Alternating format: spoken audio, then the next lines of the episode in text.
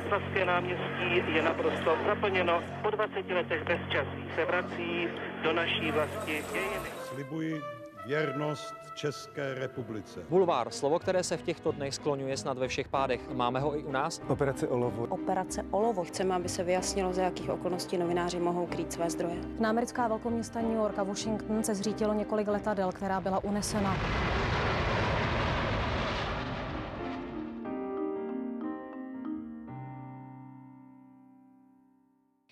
Bola len dvaciatníčkou, keď začínala na nové. Z helferky sa stala zahraničnou spravodajkyňou pre slovenskú televíziu Markíza. Tam informovala Slovákov o Čechoch. Pamätá si zrod moderátorských hviezd televízie Nova. No a to, že má byť vedúcou vydania, sa dozvedela len tak, na káve. Pred rokmi napísala prejav Dagmar Havlovej. Za jednu noc a na školskom internáte. Dnes je z nej editorka událostí. Mojou dnešnou hostkou je Jana Kanisová. Ďakujem, že ste si našli čas. Děkuji za pozvání. No a od mikrofónu vás pozdravuje Jana Ďuďáková. Tři generace, tři klíčové etapy české novinařiny s těmi, kteří jsou a byli u toho. Speciální podcastová série pořadu Newsroom ČT24. Generace. Keď sme sa spolu rozprávali eh, pred podcastom, hovorili ste mi o šanciach, ktoré novinári dostávali v 90. rokoch. Bolo toto obdobie tým najlepším novinárským obdobím, aké ste vy zažili? A, tak uh, určitě to bylo uh, pro spoustu z nás, který jsme tenkrát uh, se vydali do nějakého praktického života z toho školního prostředí, tak to určitě bylo období, kdy ty šance eh, některé byly vlastně rozložený na tom stole před náma a vlastně se stačilo o ně přihlásit nebo eh, být ve správnou dobu na správném místě, potkat se se správnými lidma. Ale jestli to bylo novinářsky, co se týče té tý kvality té novinářské práce, nejlepší v období, eh, to si nemyslím. Eh, jako spousta věcí vznikala, spousta věcí eh, potřebovala projít nějakým profesionálním vývojem, tak myslím, že dneska, kdybychom sledovali zpětně svoji práci v 90. letech, takže bychom ze sebe nebyli úplně nadšený. Já teda určitě, protože si myslím, že jsme ve spoustě věcí byli naivní, neodpovědný, neukázněný, eh, nevzdělaný, eh, nepřipravený na věci, které přijdou. Museli jsme se to naučit. Viete si představit, že byste v novinárčině začínali dnes, v dnešních podmínkách? Co by bylo podle vás vo vašej kariére jinak? A tak myslím si, že bych eh, nedostala tak jednoduše ty šance, který eh, jsem dostala díky nim, jsem se nějak jako vyvinula. Eh, myslím si, že bych musela mnohem víc zvažovat, který, kterým směrem se vydat protože právě tím, jak ta doba byla taková jako neukotvená a vznikající, tak vlastně nebylo problém jako ty místa měnit a, a tak nějak jako člověk necítil, že by mu hrozilo třeba nějaký zaškatulkování. To si myslím, že dneska mají novináři mnohem, mnohem těžší. Když někdo začne v bulváru, je už docela těžký se z toho dostat někam jinam, nebo stojí to mnohem víc práce, mnohem víc úsilí a tak. Myslím, že takový ten větší, větší odpovědnost, to, že se ty věci usadily, to, že jsou doufejme, profesionálnější, se ale projevuje v tom, třeba v tomhle. Čiže mali jste větší slobodu zkoušet viacero novinářských polvoch? Uh, tak eh, nevím, jestli bychom o tom tenkrát takhle uvažovali, jako že si něco zkoušíme, ale určitě jsme měli daleko jako mm, otevřenější trh šancí, řekněme. Váš prvý kontakt s médiami bol v regionálnom rádiu. Začínali ste ako moderátorka. Mali ste 17 rokov, mladá v podstate pubertiačka ešte. Ano. Ako si spomínate na toto obdobie? Uh, tak uh, já jsem od malička měla touhu se nějak jako vymanit z toho prostředí, v kterém jsem eh, vyrůstala. Mm-hmm. To bylo kde?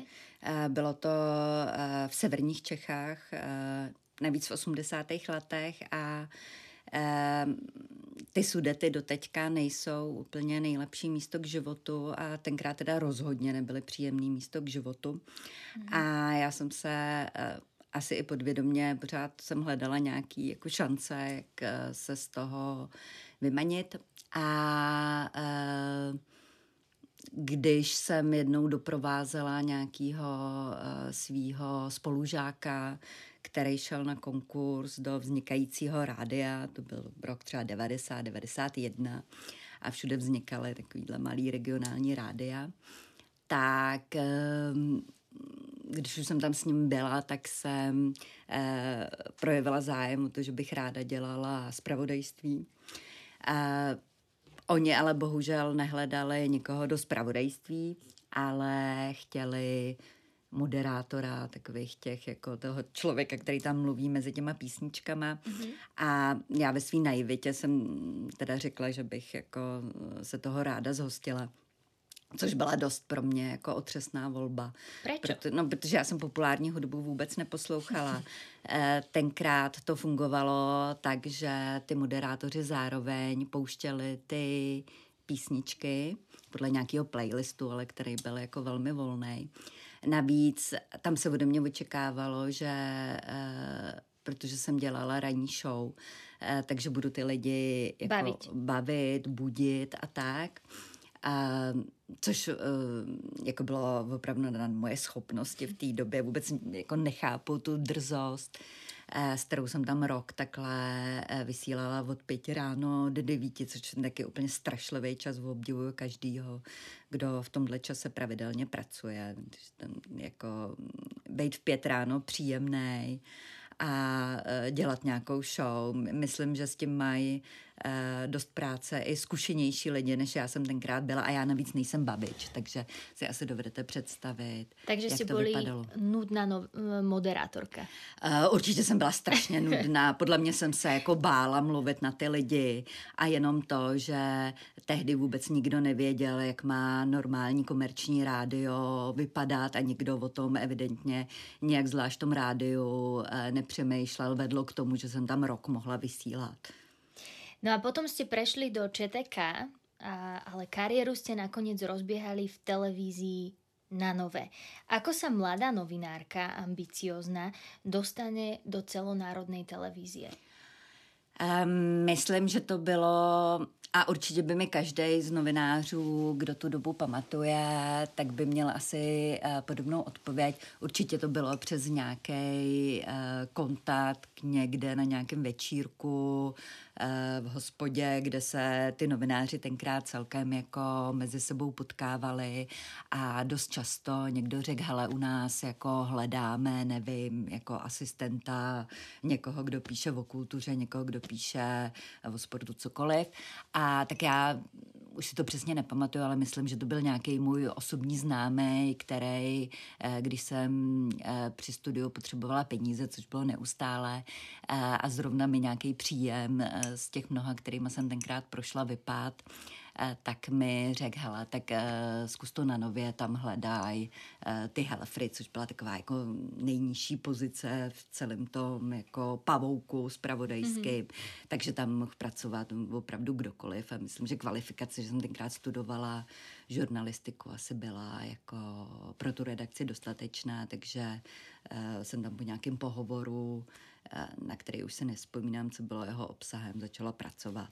Odvtedy jste vlastně zostali v televízii. Keď porovnáte tu televíziu vtedy, v tom období, ako to tam fungovalo v porovnaní e, s tím, ako televízie fungují dnes? Já myslím, že je to nesrovnatelný, mm-hmm. jo, že e, je to přece jenom dlouhá doba, ty televize se dost výrazně vyvíjejí, vyvíjejí se ty diváci, Mm-hmm. Jo, vyvíjí se celý ten trh, takže... Uh, Ako to bylo technicky? Ako se připravovali reportáže, ako se strihali? Samozřejmě bavíme se o době, kdy vlastně fungoval jiný systém, mm-hmm. ne digitální. Mm-hmm.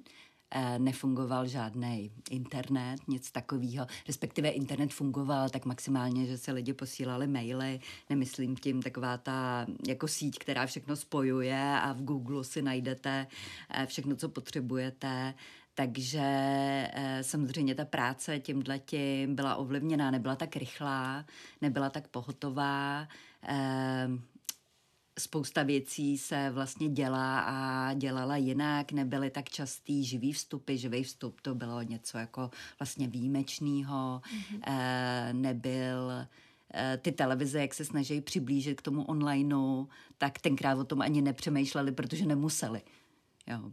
E, navíc ta Nova byla e, dominantní v tu dobu, velmi dominantní, takže e, jí to vlastně umožňovalo to, že ani se vlastně nějak moc nemusela přemýšlet o tom, co vysílá. Prostě byla to nejsledovanější televize, ať už vysílala cokoliv. Jo, takže byla to vlastně, pro tu redakci to jistě byla jako velmi komfortní situace. Na druhou stranu na ní byla upřená na nějaká jako politická uh, pozornost daleko víc, než televize dneska si ovlivňovala veřejný mínění. Jo, což se eh, mimochodem jako samozřejmě projevilo eh, v čase kolem roku 97-96, ale to už je jiný příběh. A e, bylo to jako období, kdy e, ta Nova si vlastně v uvozovkách řečeno mohla dělat, co chtěla. Jo, protože mhm. to byl vlastně jako vlastně hlavní médium mm-hmm. uh, té doby. Vy si ještě vzpomínáte teda na tu starou novu, která sídlila vo Vladislavove Aká bola vtedy atmosféra v tej redakcii? Akí ľudia tam s vami pracovali? Aké novinárské mená, na které si vzpomínate? Myslím, že tam pracovaly velmi výrazné osobnosti. jednak to bylo způsobené tím, že těch lidí tam vlastně relativně pracovalo velmi málo. Mm-hmm. Proti třeba, když to srovnám, srovnám s těma televizníma redakcemi, který tím, že ty redakce začaly vysílat spoustu relací i přes den, to nejenom uh, třeba 24, to je samozřejmý, ale i ty komerční televize, uh, to svý zpravodajství postupně že rozšířili i do dalších časů, třeba během odpoledne a tak.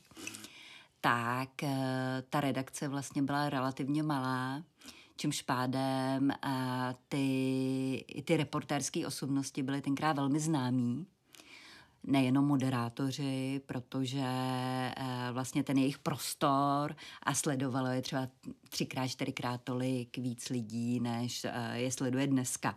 Jo, takže tam samozřejmě byly výrazné osobnosti, které jako myslím i Eh, těžili z toho, že jsou známí, protože eh, potom se vám samozřejmě některé ty typy těch reportáží natáčejí daleko líp, když vás ty uh, lidi znají a uh, považují vás za nějaký jako celebrity nebo hvězdy.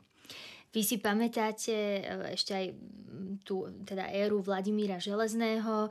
V vtedy neboli vzťahy medzi Novou a ČT najlepšie. Ako ste tú rivalitu vnímali vy v redakcii? Ak ste ju vôbec vnímali? Bolo cítiť snahu nejako medzi sebou súperiť medzi tou verejnoprávnou ČT a komerčnou Novou? Uh, určitě, stoprocentně, ale popravdě, že bych si vzpomněla na nějaký uh, konkrétní příklad. Jo, tak ehm, to si nespomínám. Určitě eh, jako eh, hrálo velkou roli, kdo přinese informaci jako první, kdo bude mít ehm, něco exkluzivního. Řekla bych, že i víc, než je tomu dneska, kdy, myslím, spíš se ten důraz přenáší na to, kdo ty věci, řekněme, zajímavě zpracuje, než eh, že by eh, se, ty, se, se ta média předháněla v tom, kdo bude první a kdo bude mít nějakou exkluzivitu. Tak exkluzivita už je jako málo kdy. Myslím, že v tomhle byl eh, zásadní rozdíl. Jo, a že Nova si velmi zakládala na tom, že měla některé informace, které ostatní média neměly, nebo že je přinášela jako první, že potom tam byl velký hlad a to bylo velmi ceněný. Bolo cítiť v redakcii takú tú atmosféru toho, že my sme tá televízna elita, my sme najlepší na trhu? Na to si nevzpomínám. Ten, jako myslím si, že zas tak, jako že by se tam ty lidi jako opíjeli jako uh, vlastní, uh, vlastní redakční schopností. Zas tak daleko to nešlo. Jako uh, zas i ty novináři jsou v některých aspektech normální lidi, takže zase jako negratulovali si tam k tomu, jak jsou jako skvělí. To zase tak, takhle jako, nechci, aby to takhle vyznělo. Jo. Jasne. Aký bol uh, Vladimír Železný šéf?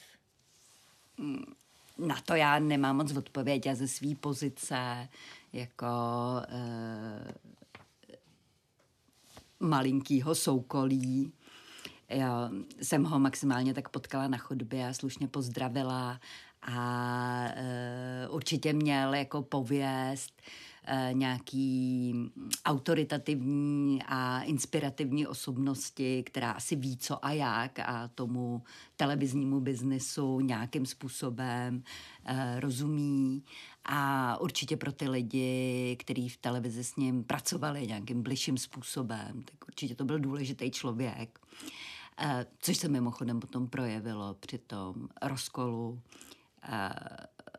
s americkými vlastníkama, ano, protože tam velká část té televize, jako vlastně pro ně, teď, pro ně ten Vladimír Železný byl natolik zárukou toho, že ta televize i pod jeho vedením, bez toho zahraničního investora, vlastníka, jedno, jak tomu chceme říkat, bude fungovat a bude to správně, že se rozhodli, jak se rozhodli. Takže... Že se rozhodli i s ním. Tak, přesně tak. Takže já si myslím, že pro ty lidi, kteří s ním byli v kontaktu, tak to určitě byl jako inspirativní, důležitý eh, člověk, ale já jsem to tak nevnímala, protože podobně jako třeba lidi na vrátnici nebo paní uklízečka, tak pro mě v zásadě tenkrát bylo jedno, kde je ředitelem televize. Ste boli začínajúca novinárka. Ano. Televízia Markíza, ale potom krátko po svojom vzniku sa stala najsledovanejšou televíziou na Slovensku, eh, zaznamenala úspech a z vás ako z mladej českej redaktorky sa zrazu stala zahraničná spravodajkyňa pre, pre Markízu v Prahe. To sa vám ako podarilo? Um, Zase obdobně jako uh, při nástupu do Novy dostala jsem nabídku od uh, lidí, kteří mě osobně znali a kteří tenkrát zajišťovali zpravodajství pro Markízu. Uh, evidentně hledali někoho, kdo by Eh, levně eh, vyráběl něco, co potom mohli prodat Markíze, tak eh, začínající novináři jsou dost levný zboží, takže jako myslím, to byl důvod, proč oslovili zrovna mě. Věděli jste vtedy, do čeho jdete? Zaujímalo vás dění na Slovensku? Uh, ne, ale eh, na svoji obranu musím říct, že já jsem nebyla od toho, abych sledovala dění na Slovensku. Mm-hmm. Jo, já jsem byla najatá na to, abych sledovala dění v Česku, v Česku. Mm-hmm. a to mě jako logicky celkem zajímalo, takže eh, Slovensko já jsem vždycky sledovala jako velmi zprostředkovaně.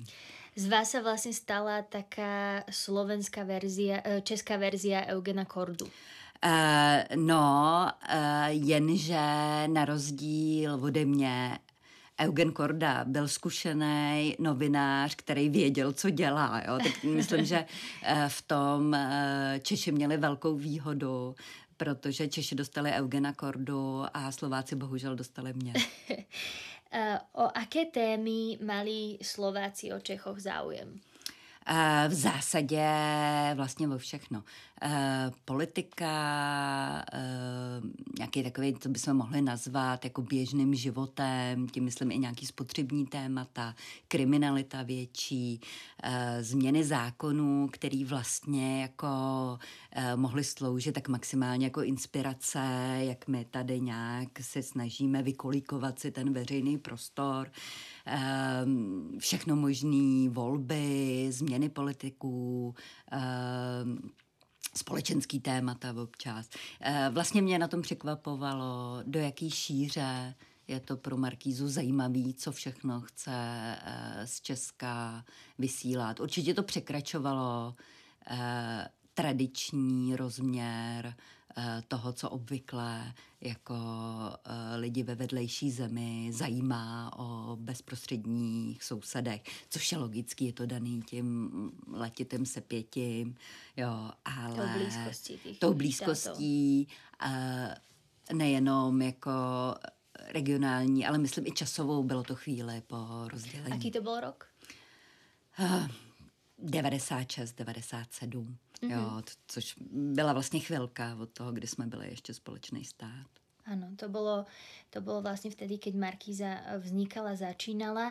Ako vtedy vyzerala práca zahraničnej spravodajkyne? Myslím, aké materiály ste museli odovzdávať? Boli to reportáže, boli to, hovorili sme, že vtedy neboli veľmi živé vstupy, uh, ale boli nějaké telefonáty naživo však. Tak, když se, když třeba došlo k nějaký politický krizi a bylo to opravdu, jako že ne, že to jeden den dopoledne natočíte a, a mimo mimochodem ten transport těch reportáží eh, na Slovensko eh, někdy i vypadal tak, že jsme došli na Florence na autobusový nádraží mm-hmm. a tu kazetu s tou reportáží jsme dali řidiči, který jel do Bratislavy, s tím jsme mu dali, nevím, dvě stovky a někdo z Markízy, asi nějaký produkční, došel Eh, v Bratislavě na autobusový nádraží a tu kazetu tam vyzve, tak to bylo s takovými reportážemi, který nespěchali. Eh, pokud to byly reportáže ze dne, když se něco dělo a měli se ten večer vysílat, eh, tak se trasovali znovu, přenášeli vzduchem jako mm-hmm. přeložím. Mm-hmm. A, uh, Čiže se dali posílat i takto na diálku? Uh, dali, ano, už tehdy jako technika sloužila i k takovýmhle kouzlům. A uh, dneska by se to všechno dělo po internetu, že jo? A velmi jednoduše bych z notebooku poslala reportáž, jak to dělají naše zahraniční zpravodajové. Mm-hmm.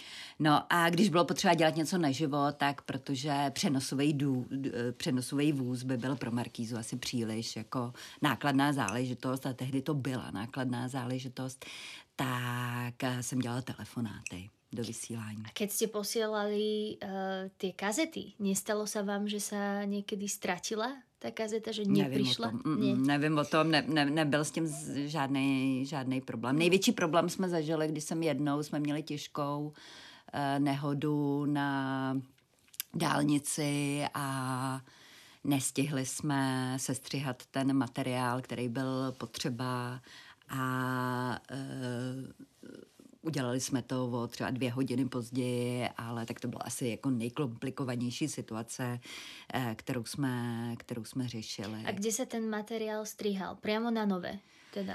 Ne, my jsme měli externí střižnu mm-hmm. a na novou jsme to vždycky akorát odnesli s tím, že eh, se to potom odvysílalo do Markízy. Museli ste vtedy chodiť do Bratislavy na nejaké redakčné porady, ne, ne, vůbec, vianočné vůbec, večierky ne, ne, novinárské? Ne, ne, ne. V Bratislavě jsem byla jednou, když mě pozvali do nějakého ranního pořadu jako hosta, tak to bylo jedinkrát, kdy jsem byla v Markíze, Teleráno, tak eh, to bylo jedinkrát, když jsem viděla, jako i jak ta televize vypadá, že je někde na, na takový ve, vesnici, jako mm, za Bratislavou. Za. Tak. A tak to bylo jedinkrát, na žádný porady jsem uh, nejezdila a nikdo se mnou nikdy neřešil, jako co mám natáčet, jak to má vypadat a tak. Tam opravdu práce toho editora vypadala tak, že eh, ráno zadal práci a pak předpokládal, že přijde. Tam nebyla ani koprování textů, nic takového. Jo, to bylo čistě opravdu, um, což mimo jiný, myslím, svědčí o tom, jak Eh, profesionální se tehdy to zpravodajství eh, vytvářelo. Koprování, teda kontrola, aby jsme tak, vysvětlili přesně, eh, přesně. posluchačům, ktorí nemají taký vhľad do novinářského prostředí. Um, takže vás museli Slováci asi poznávať potom. Neboli jste v Bratislave, takže o tom Jednou, když jsem byla v Bratislavě, tak mě tam nějaký lidi poznali, takže předpokládám, že asi jako uh, Eh, poznávali, ale tím, že to bylo v cizí zemi, kam já jsem nejezdila, eh, tak mm, to vlastně pro mě bylo spíš překvapení. Takže známa celebrita na Slovensku, ale v Česku o tom nevie. Eh, no, tak eh, celebritu se asi v obě představujeme jinak, Trochu ale... znám, na tom to eh, hovorím, jasně. Jo, jo, jo. Jasně. Vím, že mě třeba oslovil jménem taxikář, když jsem si když jsem si mávla na ulici na taxíke, tak z toho asi usuzuju, že mě poznal. Prekvapilo jo. vás to? Uh, nepřekvapilo, ale bylo to nepříjemný. Bylo vám to nepříjemné? Bylo mi to nepříjemný, no. Někteří novináři by se možno potěšili. Uh, chápu, rozumím tomu a tak myslím, že uh, potom ty lidi jsou správně v televizi a jsou vidět, ale pak jsou lidi jako já, který uh, z toho mají nepříjemný pocit.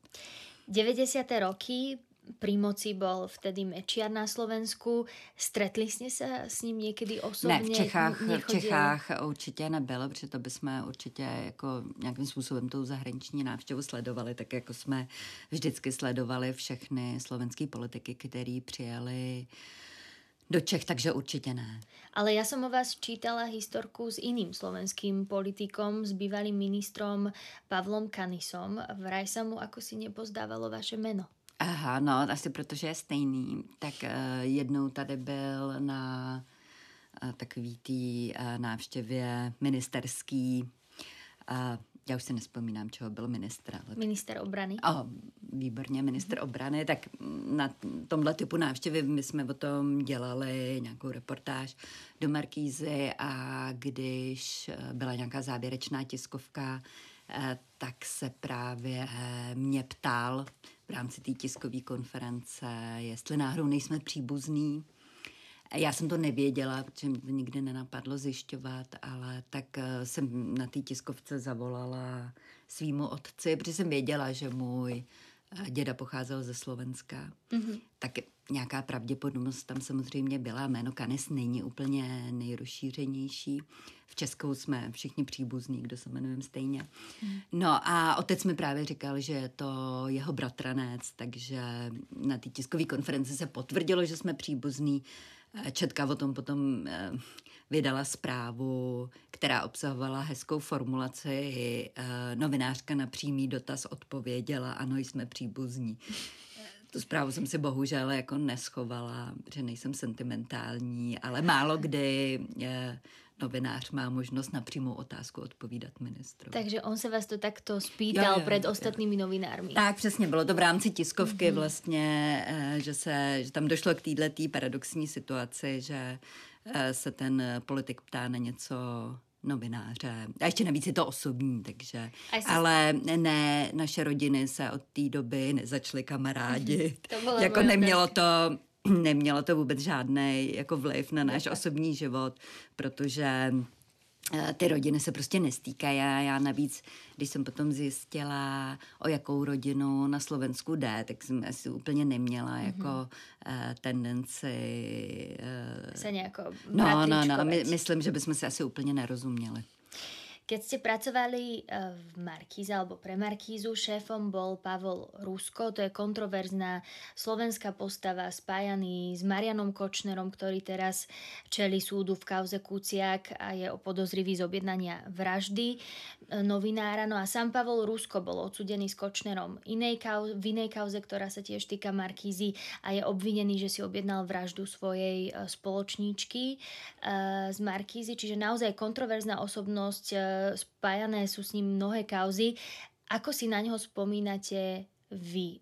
A dostali ste sa do nějakého kontaktu s ním jako so šéfom? Uh, tak uh, ten kontakt byl ještě menší než s Vladimírem Železným, protože mm. Vladimíra Železného jsem aspoň občas potkala na chodbě.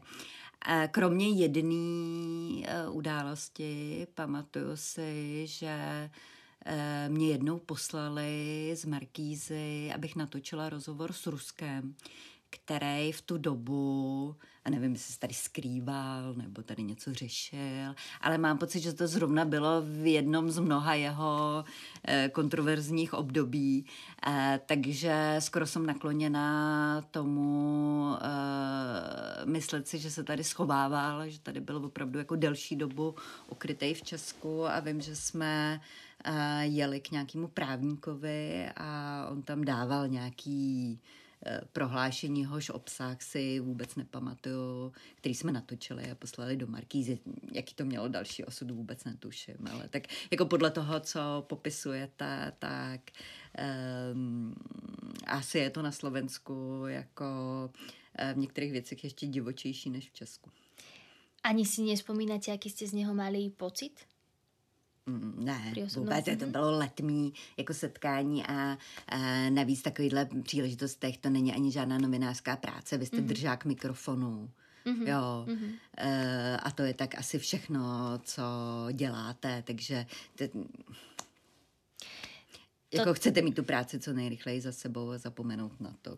Čiže ako tomu rozumiem, bola to veľká novinárska sloboda, nemali ste nejaké um, zadania, témy, které přicházely zo Slovenska? Uh, ne, vůbec. Uh, ano, byla to svoboda, ale zároveň jako bych potrhla, že to byl velký amatérismus ze všech stran. Potom uh, toto obdobie markizácké trvalo koľko rokov? Asi dva roky? Já mám pocit, že plus minus dva roky. Mm-hmm. Potom ste sa uh, zvrtli a vrátili ste sa na novú, znovu opäť. To bolo to obdobie, ktoré sme spomínali pred chvíľou, čiže Vladimír Železný sa otrhol, nová sa premiesňuje tá nová nová na Barandov, vzniká tam nový mladý tím, čo vás presvedčilo sa vrátiť na novú a teda už pôsobiť pre české publikum znovu? A, tak uh, typla bych si, že nějaká ekonomická nouze, která mě určitě v tu dobu tak jako obvykle potkala, takže byla to zajímavá nabídka a e, jako potřebovala jsem se nějak živit, takže když mi zase někdo, kdo mě znal e, z minula, dával dohromady e, tu redakci, e, dal nabídku, abych tam nastoupila jako reportér, tak to pro mě samozřejmě bylo zajímavé. A vy jste tam potom nastupovali jako vedoucí vydání? Ne, já jsem tam nastupovala Aha. jako reportér, ale protože e, nikdo nevěděl, kdy se začne vysílat, respektive ty lidi, kteří tam nějak nacvičovali, Eh, tvorbu zpravodajství a pro řadu z nich to bylo skutečně jako eh, opravdu nacvičování, tak eh, jednoho dne přišel Pavel Zuna,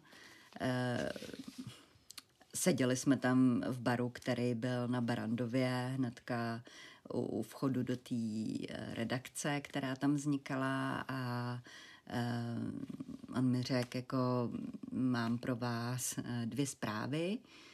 Eh, jedna je eh, taková, že zítra začneme na ostrovy vysílat, jako a druhá je, že vy budete dělat uh, vedoucího vydání, což obojí pro mě bylo stejně šokující, jo, protože já jsem jako nepočítala s tím, že budu dělat vedoucího vydání a myslela jsem, že uh, vysílat se reálně začne mnohem později, protože ta redakce v tu chvíli, jako nic nebylo v tom stavu, aby to uh, mohlo fungovat. Mali jste předtím respekt? Mali jste strach, když to bylo zo dňa na deň?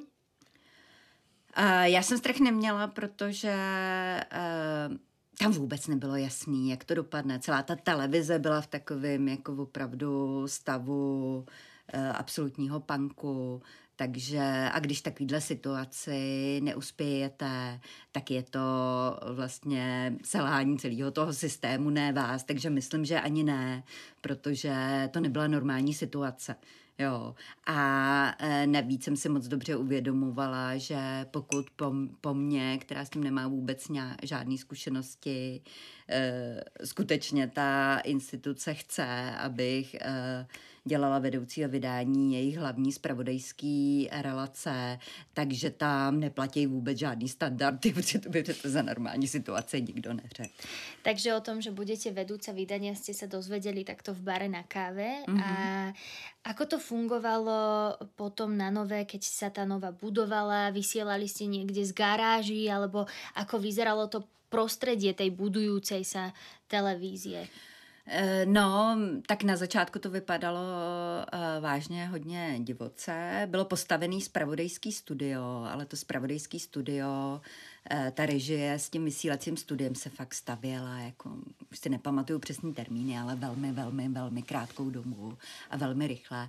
A to bylo v zásadě jediný, co tam tak vypadalo, aspoň trochu profesionálně. My jsme vysílali, eh, respektive to zázemí redakce bylo na Barandově v takových prostorách, který ještě pár týdnů předtím, tam byla asi zubní nebo nějaká ordinace, takže to byla vlastně takový jako narychlo zařízený kanceláře a tak dále a tak dále.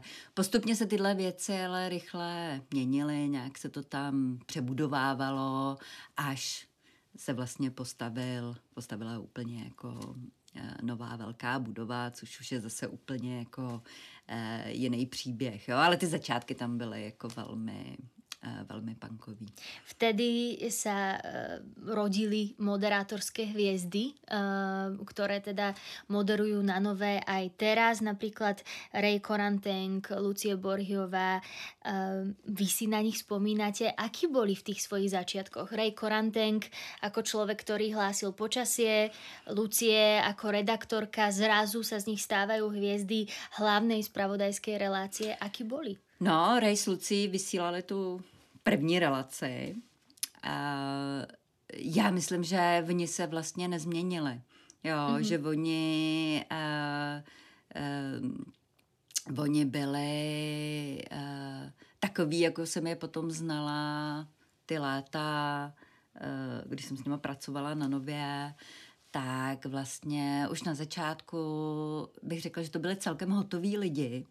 Mm-hmm. Jo, že Což že mali, mali taký talent, který byl... Já myslím, že u nich to byl velký talent a velký talent na to být uh, tomu diváku sympatický a zbuzovat nějaký zájem a nějaký komerční televize, hlavně o emocích, zbuzovat nějaký příjemné emoce. A tuhle tu vlastnost oni oba měli od začátku, jo, a všechno ostatní je fuk, jo, jako moderátor komerční televize, jako jestli tohle máte, jo, tak máte všechno. Jo. Tak to stačí. Tak to stačí. Jo, a umíte s tím pracovat, neskazíte si to. Jo. Čiže rozdíl oproti verejnoprávním moderátorům. Eh, to, to je úplně jiná disciplína. Mm. Jo. Mm-hmm. Navíc moderátorů je jakoby spousta valer a spousta typů. Jo, tak jako novinářů, že, jo, že je rozdíl sportovní novinář, bulvární novinář, ekonomický novinář, televizi. Jo, to, to je přece strašně, když řekneme novinář, tak to má strašně velkou škálu. A podobně moderátor. Je strašně typů moderátorů, je strašně vlastně toho, co od těch moderátorů chceme. Jo, tak uh, má spoustu odstínů. Jo, takže já myslím, že Lucie Sreje jako uh, jasně, že jsou to úplně jiný moderátoři, než uh, my máme tady třeba na hlavní spravodajskou relaci. Jo, ale uh, já myslím, že ta nová po nich chce jiný věci. Mm-hmm. Jo, a oni už tu chvíli, kdy se tam sedli, uh, tak je vlastně všechny měli. Jo, co mimo jiný dokazuje to, že oni do dneška vysílají. Nova je velmi jako drsná k těm svým hvězdám. Jo, ona, ty, ona ty hvězdy vybuduje, ale jakmile jako začne mít pocit, že už to není úplně ono, jo, tak nemá problém se těch lidí okamžitě zbavit.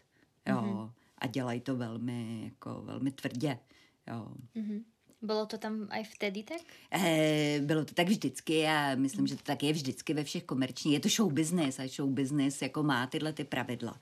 Jo, buď to vás ty diváci milujou, jakmile vás přestanou milovat, tak vás přestane milovat ta instituce.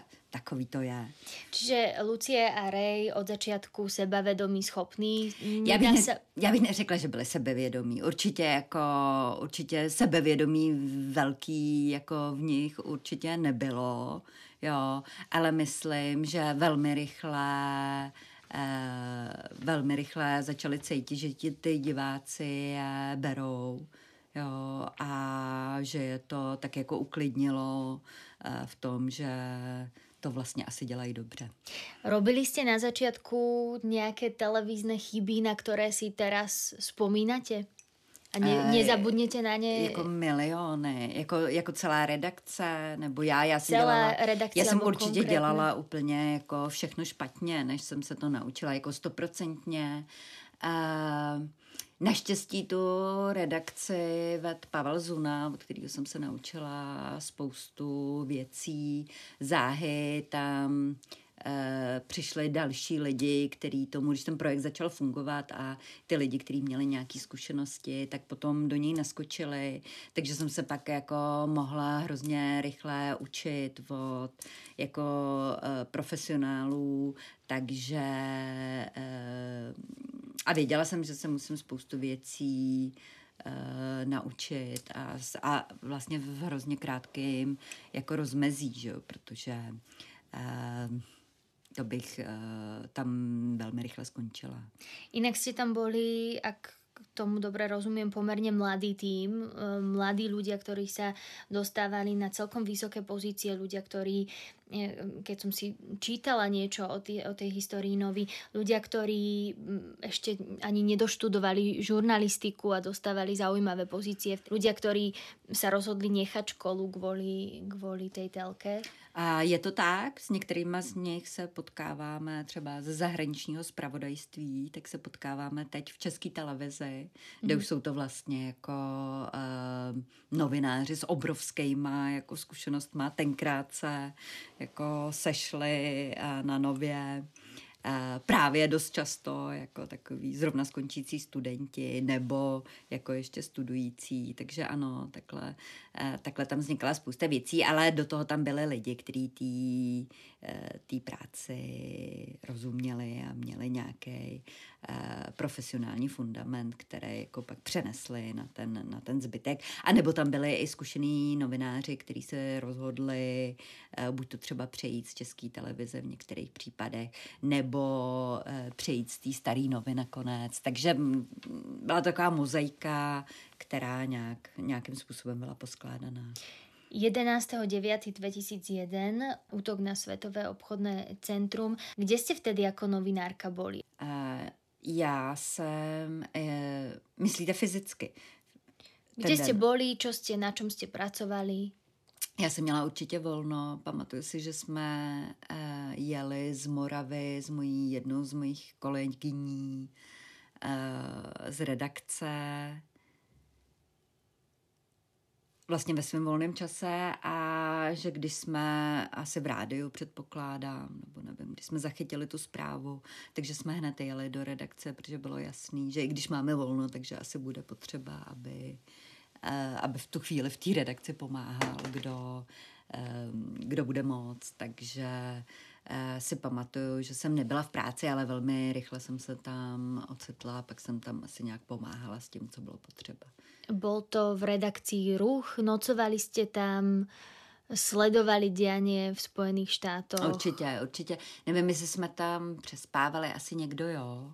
E, určitě to bylo jako z toho počátečního šoku, kdy Eh, podobně jako, myslím, půlka světa eh, zírala na, ty, na tu obrazovku, co se tam děje, eh, tak jsme se asi rychle jako přepli do nějakého pracovního módu a v tu chvíli už se od té události odosobníte a přestanete ji vnímat jako problém, ohrožení, něco, začnete ji vnímat jako Eh, věc, kterou musíte zpracovat, což je vlastně eh, hrozně jednoduchý.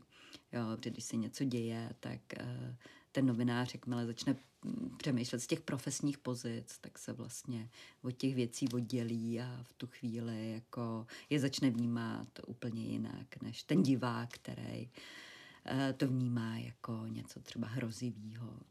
Odbočím teraz uh, od pracovnej sféry k vašej súkromnej, zámerne, lebo novinárčiny sa to stále týka. Vy ste totiž mamou, máte tri deti. S každým ste boli na materskej iba pol roka. Ako sa dá zladiť takto náročná, vypetá práce s rodinou? A, tak já bych jako neřekla, že práce editora je e, náročná a vypjatá. Jo, to já si nemyslím. Já mm-hmm. si myslím, že samozřejmě záleží na nějakém osobním nastavení, ale myslím, že jsou náročnější a vypjatější práce. E, takže e, to je jako jedna věc. Druhá věc je, že já mám nestandardní vlastně rozložení té práce, podobně jako řada editorů v televizích, kde je zvykem, že třeba u těch hlavních spravodajských relací, že ty editoři týden pracují a týden mají volno, protože eh, vlastně když pracujete, tak ráno přijdete a odcházíte vlastně až pod, pod od vysílání té relace, což vám tu eh, velkou část dne sebere, tak proto tak je. A e, takže já si nemyslím, že je to problém to nějak skombinovat. Prostě týden eh, fungujete stoprocentně jako matka a týden fungujete stoprocentně jako eh, profesionál v televizi a myslím, že je to úplně skvělý systém, kterým se eh, ten život dá naplnit jako věcma, na který se vlastně furt můžete těšit. Jako jeden týden se těšíte na to, jak budete sloužit rodině a druhý týden se těšíte na to, jak eh, budete pracovat a tu rodinu hodíte za hlavu. Já jsem dokonce počula, že jste podstupovali zložité materské manévre někde v Strižniach televízie Nova. A, ano, protože jsem se vrátila brzo do práce a měla jsem dítě, který odmítalo přijímat uh, jakoukoliv jinou potravu než materský mlíko, tak jsem uh, část své pracovní doby uh, trávila produkcí materského mléka. Hmm což se odehrávalo, nedělala jsem to teda na Velíně, to už mi přišlo jako příliš, ale eh, většinou teda spíš na toaletách než ve střižně, protože myslím, že střihačovi by nebylo příjemný, kdyby vedle něj eh, nějaká pracovnice televize odstříkávala eh, mlíko do přinesený termosky. Tomu bych opravdu, jako nerada bych jako jakýhokoliv muže nutila, aby něco takového musel sledovat.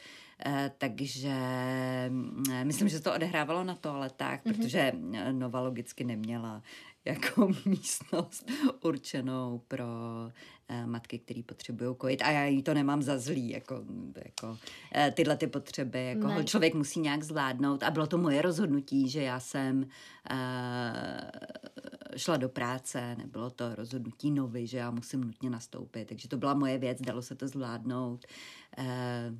Uh, Mali pre vás tí muži vtedy v televízii nová pochopenie, alebo aj kolegovia všeobecne, že delíte prácu medzi, mm, medzi vašu rodinu a teda ten jeden týždeň ste sa celkovo fokusovali a sústredili na novinárčinu?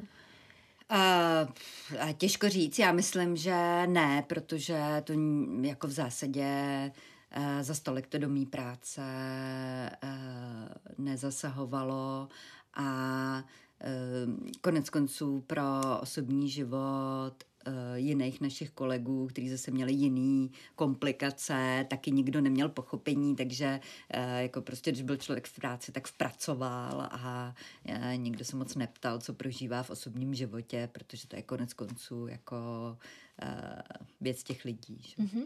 Menia sa rokmi podľa vás v televízii aj citeľne podmienky pre ženy novinárky? A já myslím, že se to trochu ve společnosti uh, nějakým způsobem posunuje, že ta společnost vzniká, zvyká, že ty ženy dělají uh, víc a víc uh, jako kompetentnější a náročnější práce třeba. Jo. Ty ženy si taky říkají o vícero, řekněme, jako přizpůsobení podmínek jejich eh, životu, protože mm, chtějí kombinovat eh, starost o rodinu a s tou profesionální kariérou. Myslím, že se jim ta společnost globálně snaží nějakým způsobem eh, stříc. Je otázka, jestli to nebudou následovat muži, protože ty konec konců taky mají nějaké potřeby otců a tak a jestli se pak nedostaneme do bodu, kdy tolik budeme dbát na potřeby jako uh, všech, až se z toho jako všichni úplně zeroutíme, nevím. Mm-hmm. Ale jo, jako uh, myslím, že tohle je, ale nevím, jestli je to úplně správná tendence. Mali jste pocit, že pre vás byly ty podmínky v poriadku? Jo, úplně super Já jako vážně, jako ono se... uh, mohla jsem pracovat, jako super, mohla jsem se vrátit uh, na svý místo, jako to je přece skvělý, a jak jsem si to zařídila, tak to už je, to už je na mě. Jako vydělala jsem si tolik, abych si mohla zaplatit eh, chůvu, tak co bych chtěla víc. Takže editorskou prácu a tři děti vrelo odporúčate? Eh, no, rozhodně. Preskočím ale ešte uh, potom o niekoľko rokov neskôr, rok 2011. Uh, vtedy vás znovu vyhodili. Ano. Prečo? A tak na nově se nějak manažersky změnili e, lidi, Nova procházela různýma obdobíma, kdy tam se měnila ta vlastnická struktura, manažerská struktura a tak. Měnila se i ta struktura ve spravodajství a myslím, že v tom spravodajství e, došli k bodu, že si řekli, že je potřeba obměnit jako ty lidi, kteří tam byli dlouhou dobu a třeba byli svázaný e, se stylem a s lidma, který tam pracovali před nima. A prostě střídají se generace, střídají se éry, to je úplně normální. Možná v tom hrálo roli i to, že když nějakou dobu tu práci děláte, tak začnete eh, mít eh, třeba nějakou konkrétnější představu o tom, jak by ty věci měly vypadat. Nejste třeba tak tvárnej, jak si ty noví šéfové představujou, ale jenom odhaduju, takže tam došlo k tomu, že řada lidí z té z té redakce původní, řekněme, eh, dostala výpověď. Eh, konec konců s těma lidma se taky teď potkávám eh, s řadou z nich v české televizi nebo v jiných médiích a já jsem byla mezi nimi. Kdo tam byl s vámi? Kdo dostal výpověď?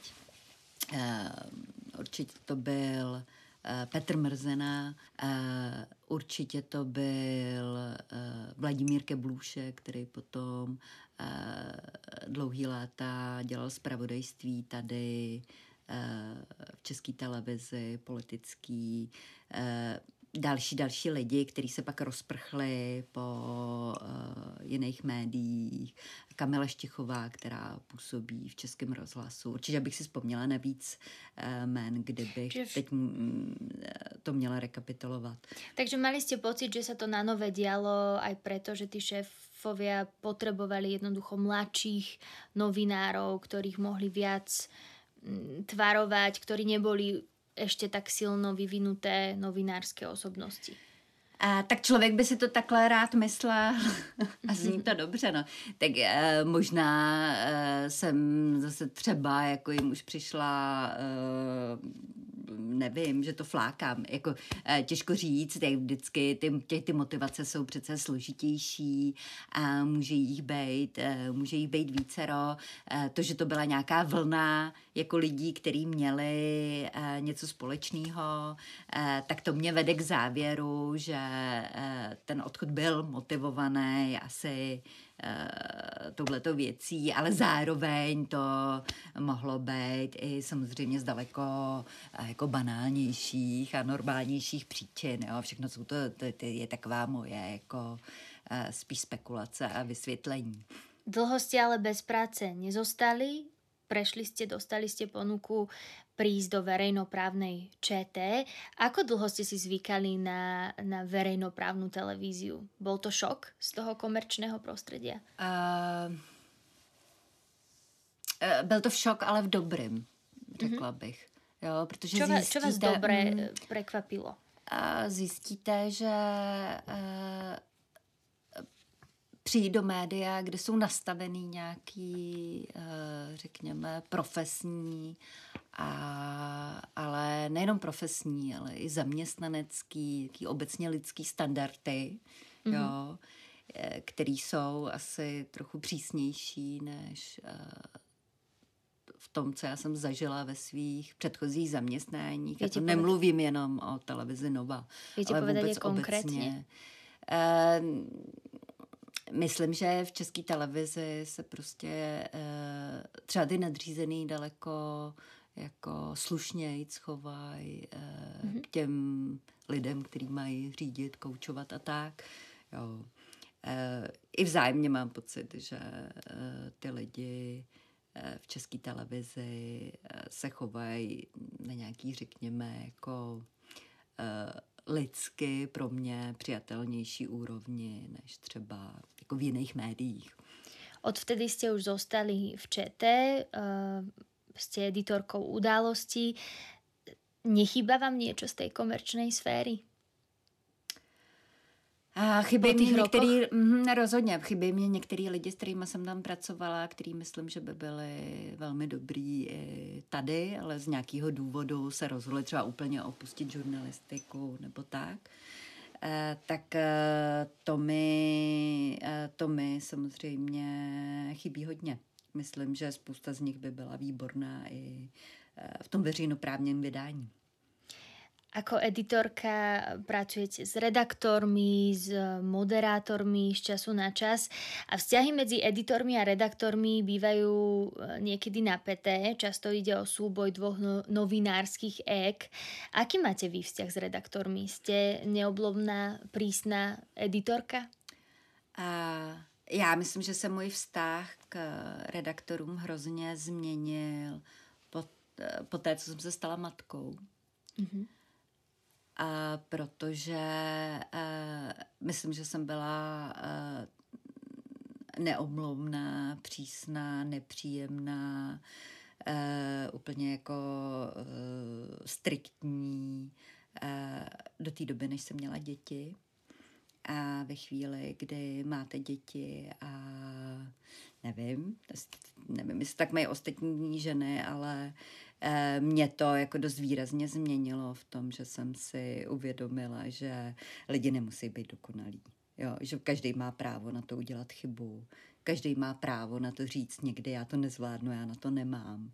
Jo, mm-hmm. a že ten editor je tam od toho, aby tomu reportérovi pomáhal a nějak mu ukazoval cestu a ne proto, aby jako striktně vyžadoval, co se mu zrovna jako urodí v hlavě a e, nebo to, co mu na poradě řeknou jeho šéfové, že to tak má být.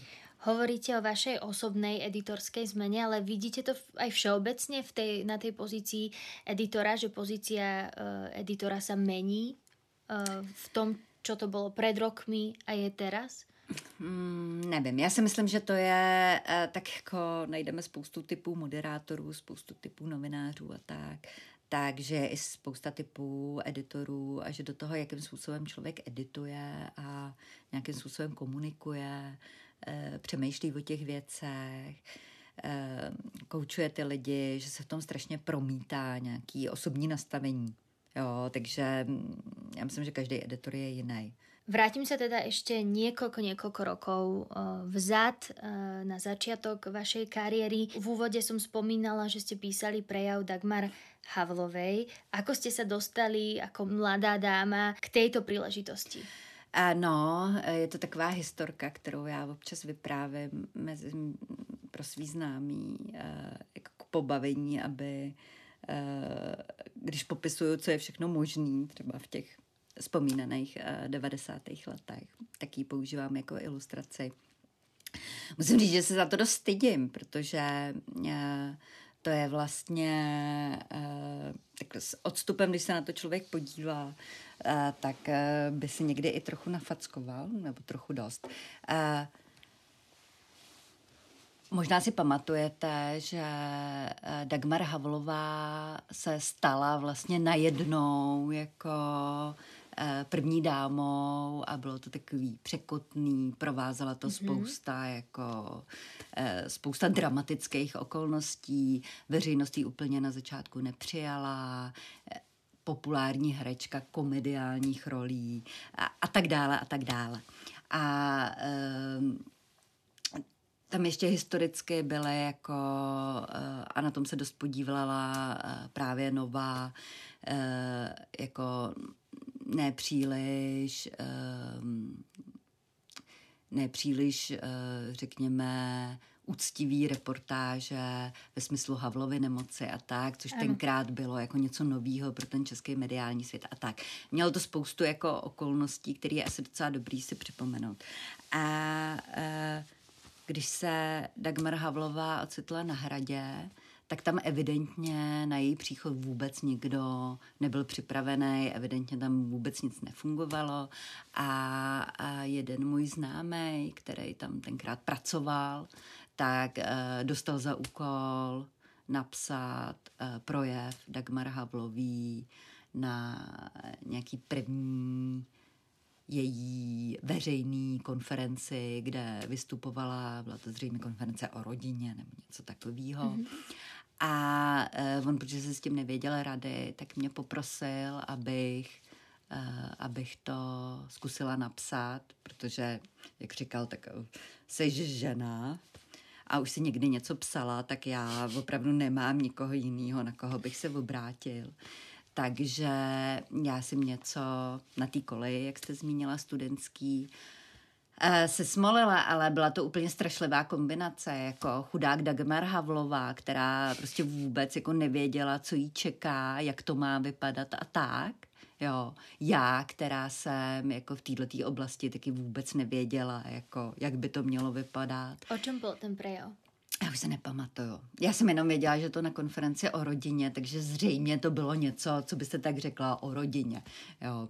E, dneska by si člověk jako vygoogloval spoustu věcí, při nejhorším by něco přeložil, nějaký dobrý projev, mm-hmm. nějaký, uh, nevím, a prezidentky uh, něčeho a říkal by si, že to jako že neudělá ostudu, ale tenkrát jako nebyl Google, kde by si člověk tyhle ty věci našel. A vznikal teda za noc. A, no, no, no, no. No, takže já jsem měla jeden rozhovor, k dispozici jeden rozhovor s Dagmar Havlovou, tehdy ještě ve Škrnovou, v časopise Xanty Patušim, kde vyprávěla o svý dceři něco.